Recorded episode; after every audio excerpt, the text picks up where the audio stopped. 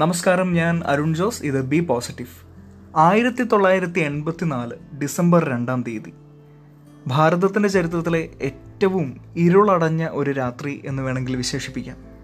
കാരണം മറ്റൊന്നുമല്ല ഭോപ്പാൽ വിഷവാതക ദുരന്തമുണ്ടായ അർദ്ധരാത്രി അന്നാണ്.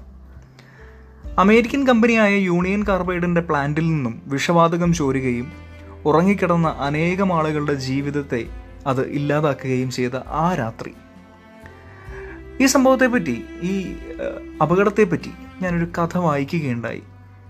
സംഭവകഥ എന്ന രീതിയിലാണ് അത് എഴുതപ്പെട്ടിരിക്കുന്നത്. പക്ഷേ അതിന്റെ യാഥാർത്ഥ്യത്തെപ്പറ്റി എനിക്കറിയില്ല.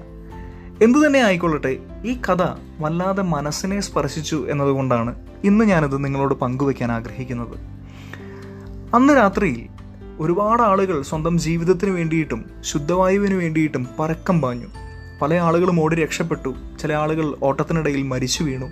ഇങ്ങനെയൊക്കെ സംഭവിക്കുന്നതിനിടയിൽ ഒരാൾ മാത്രം എങ്ങും ഓടി രക്ഷപ്പെട്ടില്ല. അത് മറ്റാരുമല്ല ഭോപ്പാൽ റെയിൽവേ സ്റ്റേഷനിലെ സ്റ്റേഷൻ മാസ്റ്ററായിരുന്നു ഈ മനുഷ്യൻ തന്റെ ഓഫീസ് റൂമിൽ ശ്വാസമെടുക്കാൻ ബുദ്ധിമുട്ടിക്കൊണ്ട് വിഷവാതകത്തിന്റെ എല്ലാവിധ സൈഡ് എഫക്റ്റുകളും സഹിച്ചുകൊണ്ട് ഫോൺ എടുത്തുകൊണ്ട് തൊട്ടടുത്തുള്ള റെയിൽവേ സ്റ്റേഷനുകളിലേക്കെല്ലാം ഫോൺ വിളിച്ചുകൊണ്ടേയിരുന്നു. കാരണം ഇതാണ് അന്ന് രാത്രി ഭോപ്പാൽ റെയിൽവേ സ്റ്റേഷനിലേക്ക് നിരവധി ട്രെയിനുകൾ വരാനുണ്ട്.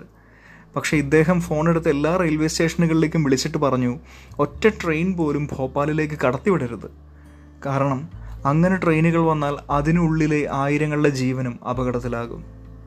ഈ മനുഷ്യൻ തന്നാലാകും വിധമെല്ലാം ശ്രമിച്ചുകൊണ്ടിരുന്നു. നേരം പുലർന്നു.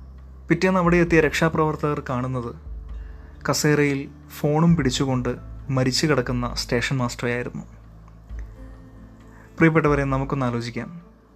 തന്റെ ജീവൻ പോകാൻ എല്ലാവിധ സാധ്യതയുണ്ടെന്ന് അറിഞ്ഞപ്പോഴും തന്റെ ജീവൻ അപകടത്തിലാണെന്ന് അറിഞ്ഞപ്പോഴും ശുദ്ധവായു കിട്ടാതെ പിടഞ്ഞപ്പോഴും ആ മനുഷ്യൻ മറ്റുള്ളവരെ പറ്റിയാണ് ചിന്തിച്ചത്.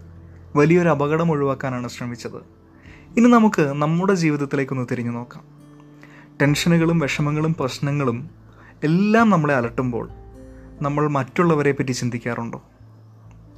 എന്റെ ജീവിതത്തിൽ വിഷമങ്ങളും വേദനകളൊക്കെ ഉണ്ടാകുമ്പോൾ ഞാൻ മറ്റുള്ളവരുടെ വിഷമങ്ങളെയും വേദനകളെയും കാണാറുണ്ടോ? ഒന്ന് ചിന്തിക്കേണ്ട വിഷയമാണെന്ന് എനിക്ക് തോന്നുന്നു. പലരും ഇങ്ങനെ പറഞ്ഞു കേട്ടിട്ടുണ്ട്. ഞാൻ ഫിനാൻഷ്യലി ഒന്ന് സെറ്റിലായതിനു ശേഷം അല്ലെങ്കിൽ ഞാൻ ആഗ്രഹിക്കുന്ന സന്തോഷങ്ങളൊക്കെ കിട്ടിയതിന് ശേഷം ഞാൻ ഓക്കെ ആകുമ്പോൾ മറ്റുള്ളവരെ സഹായിക്കാം അല്ലെങ്കിൽ മറ്റുള്ളവരെ പറ്റി ചിന്തിക്കാം എന്ന് പറയുന്നവരെ പറ്റി കേട്ടിട്ടുണ്ട്. പക്ഷേ ഒന്ന് നമുക്ക് ആലോചിച്ച് നോക്കാം.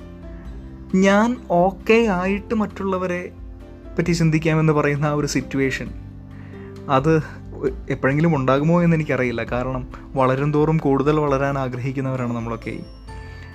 ഒന്ന് ചിന്തിക്കാം. എന്റെ വേദനകൾക്കിടയിൽ അതിലും വലിയ വേദനകൾ അനുഭവിക്കുന്ന ആളുകൾ ഉണ്ടാകാം. എന്റെ ടെൻഷനുകൾക്കിടയിൽ ഒന്നോർക്കണം അതിലും വലിയ ടെൻഷനുകളുള്ള ആളുകൾ ഉണ്ടായിരിക്കാം. അതുകൊണ്ട് ചുറ്റുമുള്ള ആരുടെയും വേദനകളെയും ടെൻഷനുകളെയും ചെറുതായി കാണാതെ അവരോട് പറ്റുമെങ്കിൽ ഒരു വാക്ക് എല്ലാം ശരിയാവൂടോ? ഇങ്ങനെയെങ്കിലും പറയാൻ നമുക്ക് സാധിക്കണം. ഫിനാൻഷ്യലി ഒരുപക്ഷെ സപ്പോർട്ട് ചെയ്യാൻ പറ്റിയെന്ന് വരില്ല അല്ലെങ്കിൽ അവർ ആഗ്രഹിക്കുന്ന ഒരു സപ്പോർട്ട് കൊടുക്കാൻ പറ്റിയെന്ന് വരില്ല പക്ഷെ ഒരു വാക്കിന്റെ സപ്പോർട്ട് ഒരു പുഞ്ചിരിയുടെ സപ്പോർട്ട് നമുക്ക് കൊടുക്കാൻ സാധിച്ചാൽ അവർക്കതൊരു താൽക്കാലിക ആശ്വാസമെങ്കിലും ആയേക്കും. ഒന്ന് ശ്രമിക്കാം. മറ്റുള്ളവർക്ക് ഇത്തരത്തിലുള്ള താൽക്കാലിക ആശ്വാസങ്ങൾ കൊടുക്കാനെങ്കിലും എന്റെ വേദനകളും എന്റെ ടെൻഷനുകൾക്കും ഇടയിലും എനിക്ക് മറ്റുള്ളവരുടെ ടെൻഷനെ ഇല്ലാതാക്കാൻ പറ്റും. മറ്റുള്ളവരുടെ പ്രശ്നങ്ങളെ മറികടക്കാൻ അവരെ സഹായിക്കാൻ സാധിക്കും. എങ്കിൽ പിന്നെ അങ്ങനെ ഒന്ന് ശ്രമിച്ചാലോ. Best wishes